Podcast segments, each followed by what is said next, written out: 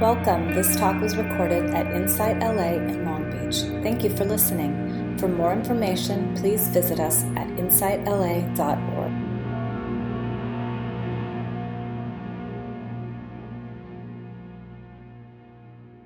Well, welcome, everybody.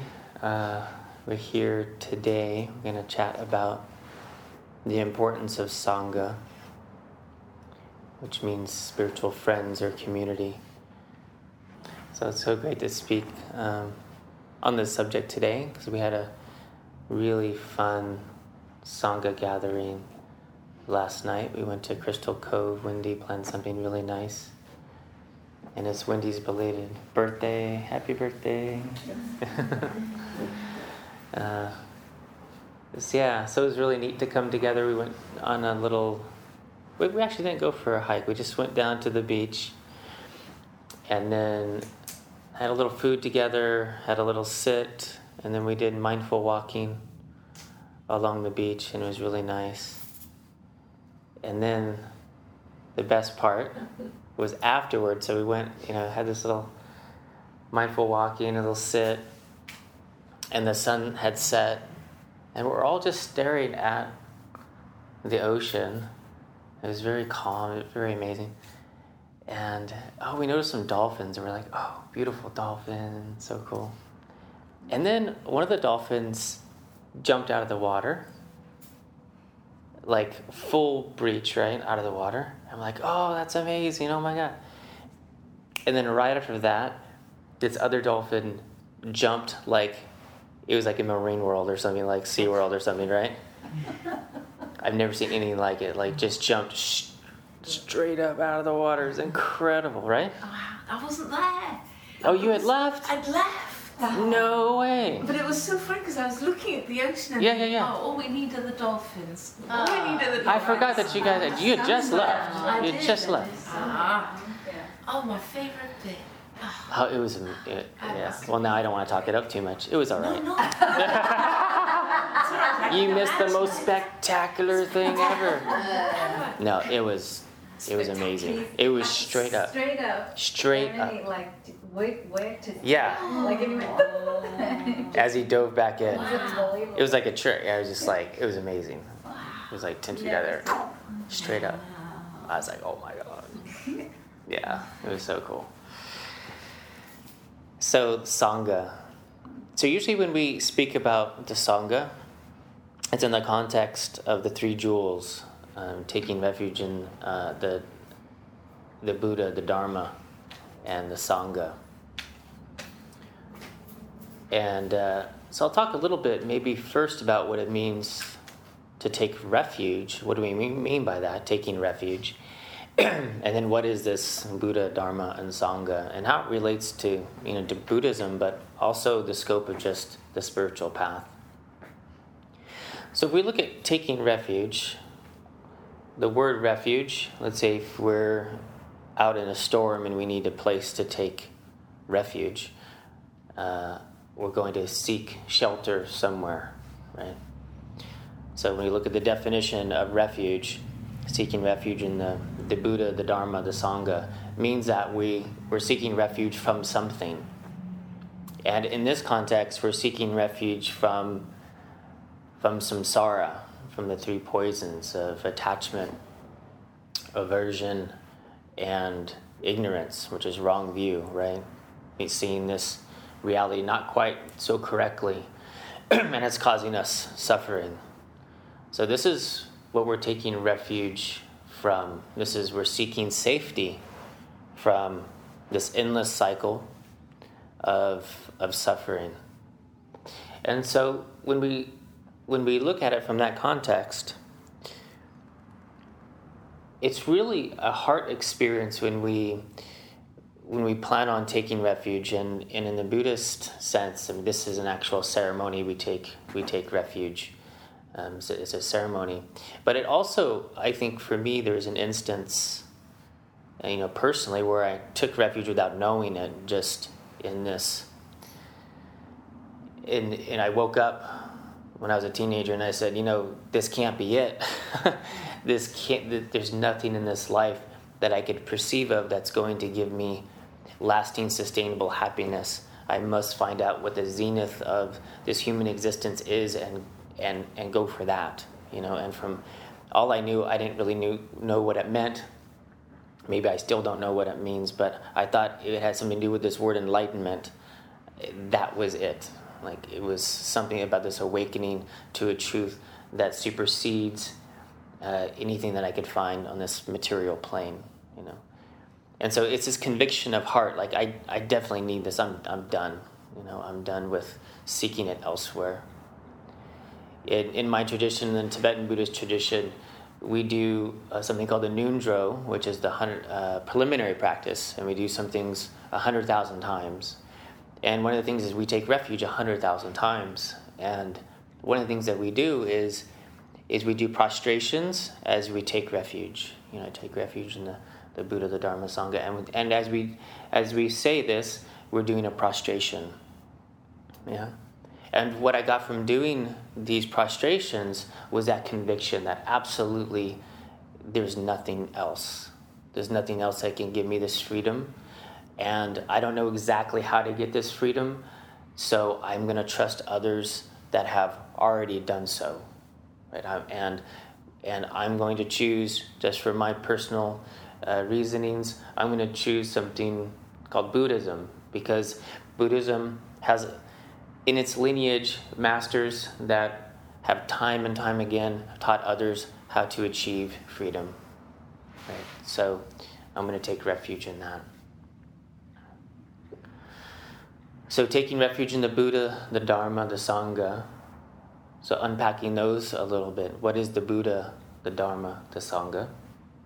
And they say the most important and which will be our emphasis today, is the Sangha. Within the Sangha is the Buddha and is the Dharma.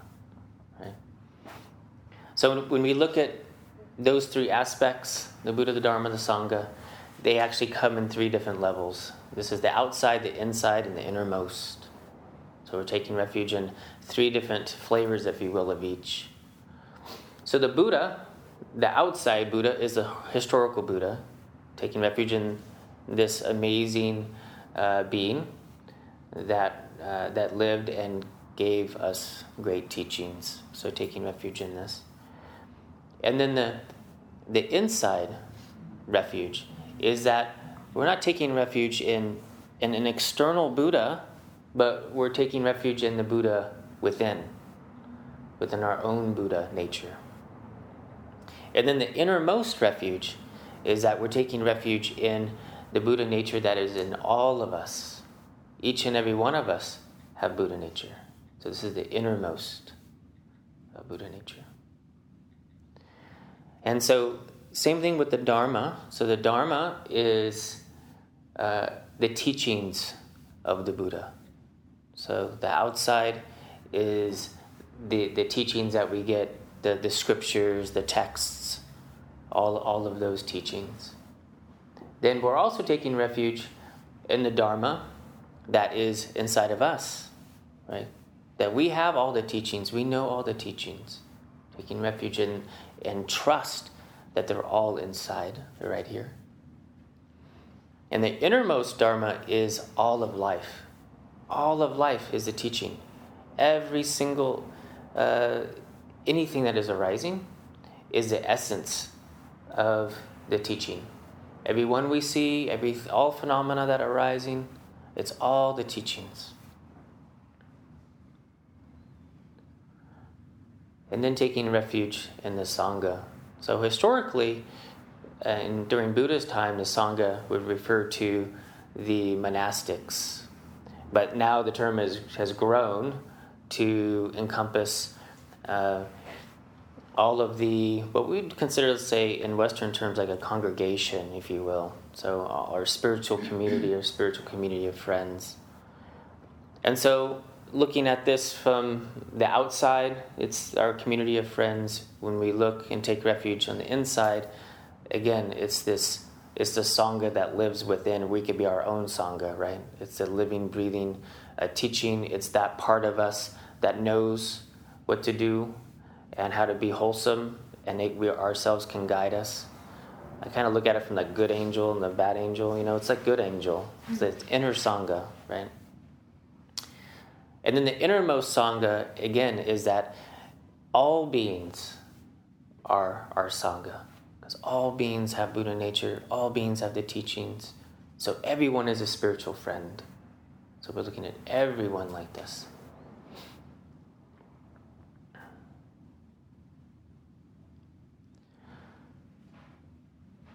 This reminds me of a story.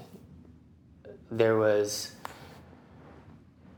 there was a man who was seek who was seeking this teacher. He was looking for this teacher, and he uh, he goes to the home of the teacher, and the teacher's not there. This great saint, uh, his wife is there, and he says, "I'm looking for this saint," and she says, "Oh, he's he's not here right now. He's actually facilitating." a funeral nearby. You can go there and find him. He says, Well, I don't know what he looks like. And she says, Well, that's okay.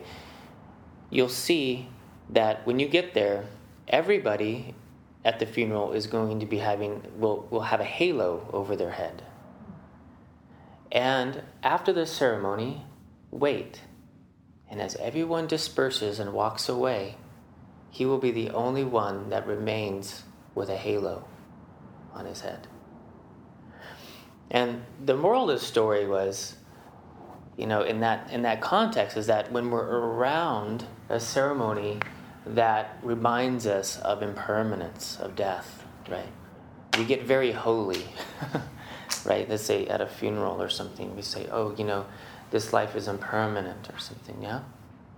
So it connects us. It connects us to that. And and yet when we move away from that situation or like-minded people of holding that then when we leave that our halos fall away our connection falls away but that saint who was always connected right was always connected to truth right his remained and when we're around our sangha our spiritual friends we're always reminded of what really matters, right? We hold ourselves to what really matters. We remind over and over, just the presence. Like we have maybe friends from a lot of different parts of life. You know, I have like friends that do a certain hobby that I do, or this and that, and then we have our spiritual friends, and around our spiritual friends, we act a certain way, like, oh yeah, yeah. I'm I'm this Casey today, and I'm that Casey. You know, we have, but we hold each other. And I remember this, and this kind of goes back to what I was saying. It was before I knew what a sangha was or a spiritual community was. I was working in construction as a you know early in my early twenties and I had unknowingly, unconsciously, I made a spiritual friend. Right? I had a friend on the job site, and we got to talking about philosophy and metaphysics and spirituality, and he was a seeker too. And I remember after work one day, him and I were talking, and I started gossiping about somebody. Unknowingly, I just I was started gossiping, and he just paused and he had this weird look on his face. Mm-hmm. And he looked at me and he says, Well, I just didn't think you were the type of person to say that or to, you know, to be talking like that. And it, and it was so wonderful. He was holding me from his vision of me and how we came together. He was holding me to that. So he saw, without us knowing what right speech was in Buddhism, you know, he was holding me to right speech.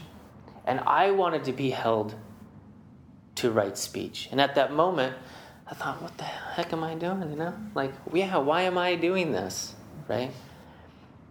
It was so great to have him say that and actually have the courage and but also to see how the relationship was and that I was uh, that it had come to that uh, meeting place of holding each other in that way. That was my first introduction to that. Yeah, it was really, really nice. Really nice. And then, of course, from then on, whenever I was around him, we had a certain understanding that we were going to stick with the wholesome, right? And so this is this is so important. I like how Thich Nhat was talking about how how Buddha, you know, he said the next the next Buddha that comes, so there's been many Buddhas, the last historical Buddha, Shakyamuni Buddha, Shakyamuni Buddha. And the next one is going to be Maitreya Buddha. This is the Buddha of love. But Thich Nhat Hanh was saying, he says, I don't think the Maitreya Buddha is going to be a Buddha, like a single individual Buddha. I think it's going to be a collection of beings, a community of beings. He says, because we need a community of beings, a community of love. Maybe thousands, maybe millions of beings are going to be the Maitreya Buddha. Because this is what we need on earth to really act out this living, breathing teaching of the Dharma. And I really like that concept because when we're in a Sangha, we're not practicing for ourselves. We are practicing for ourselves, but we're also doing our practice for the person sitting right next to us. And this is when we say in, in Dharma communities and Sangha, we say, Thank you for your practice, and we mean it. Thank you for your practice. Because without your practice, we can never really be anything. We can't do it alone. We cannot sit here and actually meditate for longer periods of time without other beings holding the space for that, that have been through it, right? If we look and we meditate in by ourselves, sometimes oh our little foot hurts or we have a little disturbing thought or oh i have to go do this and we get up off the cushion and we you know 10 minutes oh no problem you know we leave but we sit here we meditate in a group we can meditate half an hour we go on retreat we can meditate 10 hours right we can meditate for three months we can meditate for three years and that's why in the tibetan tradition they meditate together they do three year retreats crazy but they do it together, right? They go into practice together, and Vipassana retreat, you know, you do it together? So we thank each other, we rejoice in each other's practice. So if people get to go on retreat, we rejoice for them. We rejoice in the merit, and they're doing it for all of us. So thank you so much for your practice.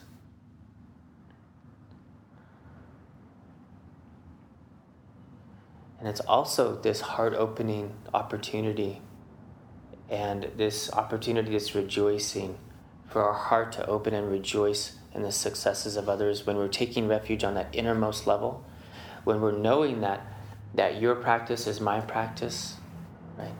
Your Buddha nature awakening is my Buddha nature awakening. This is a whole different kind of family support, you know, loving support for one another.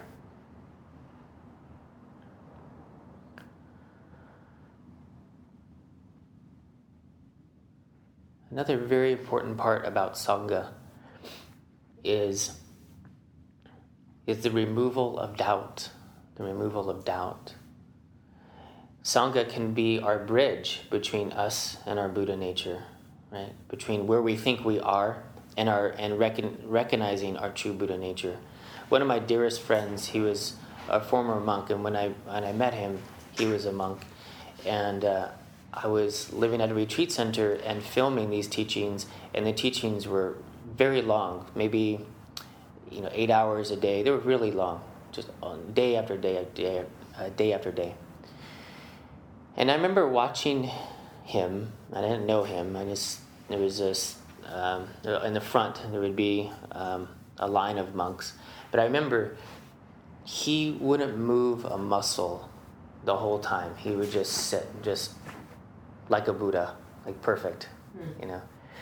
And he wouldn't move. And I would just watch to see if he would move. I just hour after hour, he wouldn't move. And just be amazing. And I thought then, I thought, wow, you know, he must be a Buddha. He does, he never moves, you know. Now I know you could sit still and you could fake it. Like your mind could be crazy. I, I could sit for a long time, but my mind's crazy. but I got to be friends with him and what I noticed, because he very gently revealed to me that we're the same. So even though I imputed this amazing uh, Buddha nature onto him, and he and he was and is really phenomenal. He's t- completely incredible. But through our friendship, I, I was able to see little by little that we weren't different, that I could do it too. You know, even though I put him on a pedestal, that I could do it too. And he revealed to me and gave me that faith and the trust and removed some doubt for me that if I practiced and I, I can do it too, you know. And that is so incredibly important that sometimes we have teachers and we have teachings and they're kind of up here, but those those sangha members, those that maybe have been on the path a little bit longer than us, could be the most important, amazing bridge because you could say, "Oh yeah, I can go to this next step." Some of the some of the most important people on my spiritual path weren't my actual teachers. They were the ones sitting right next to me that were further along the path than I was, that allowed me that, that little carrot to say, I, well, I can get here. It's very attainable. I can get here. And then I can get here, right? So it's really, really important. And again, this is why our practice for others is so incredibly important. Maybe we could be an inspiration in a small way, just just one person. That's amazing. We'd help one person in a small way move along the path a little bit. Remove a little bit of doubt, be some inspiration for them. Incredible. Incredibly important.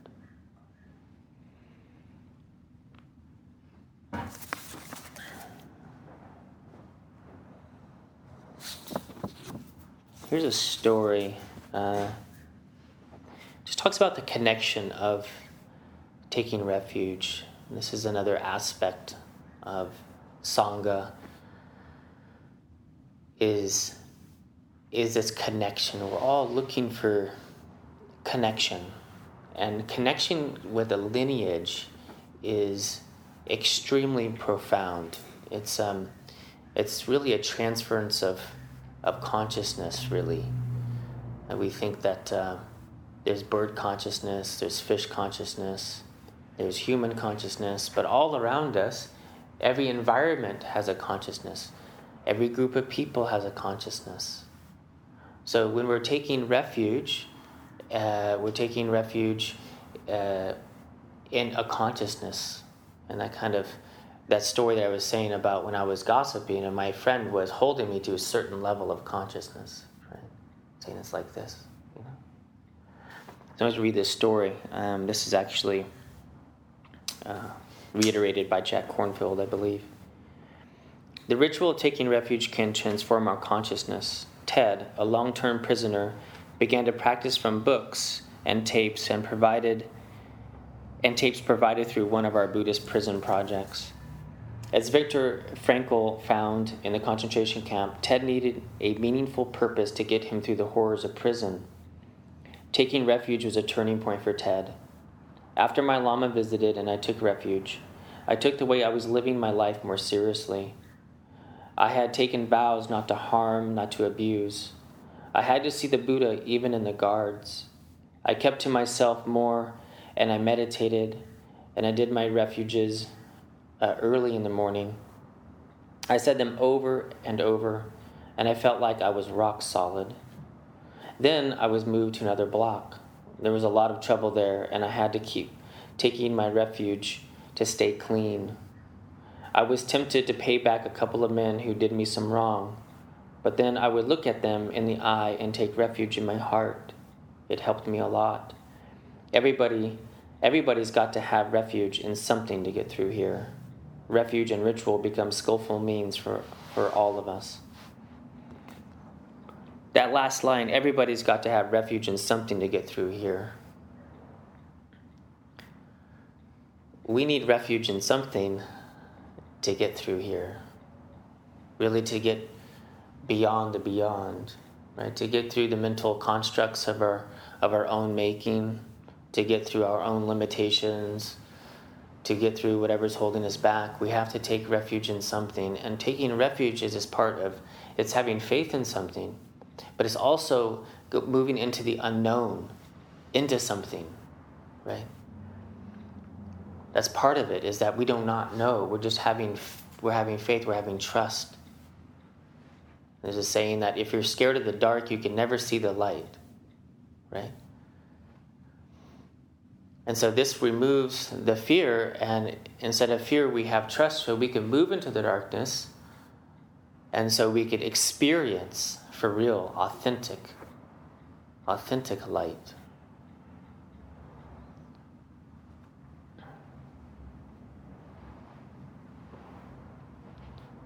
So I thought maybe today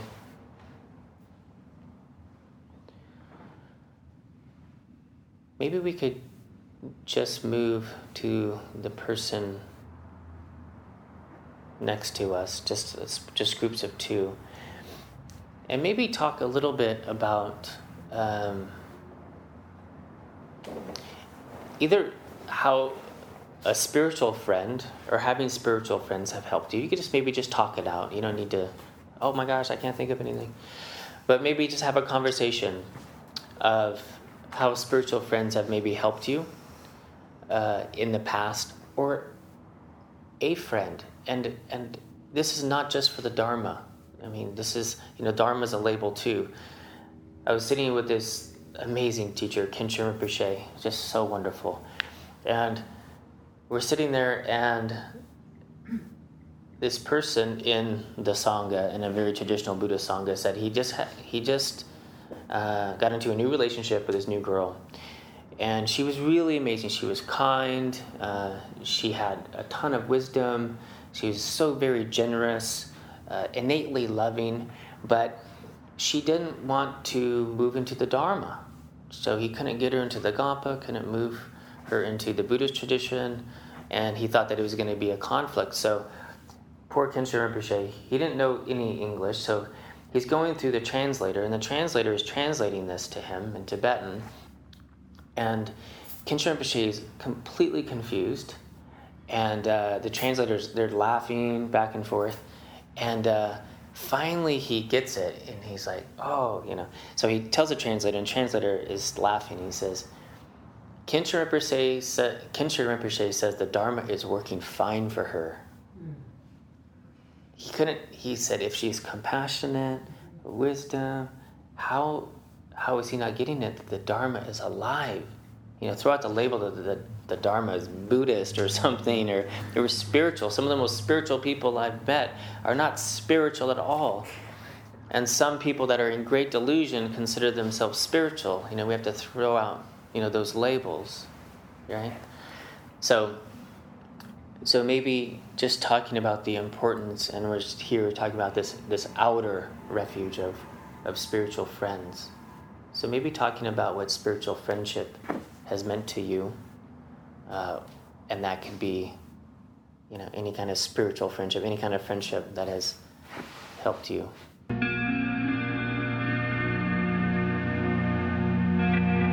You have just listened to a recording from Insight LA in Long Beach. For more information, please visit us at insightla.org.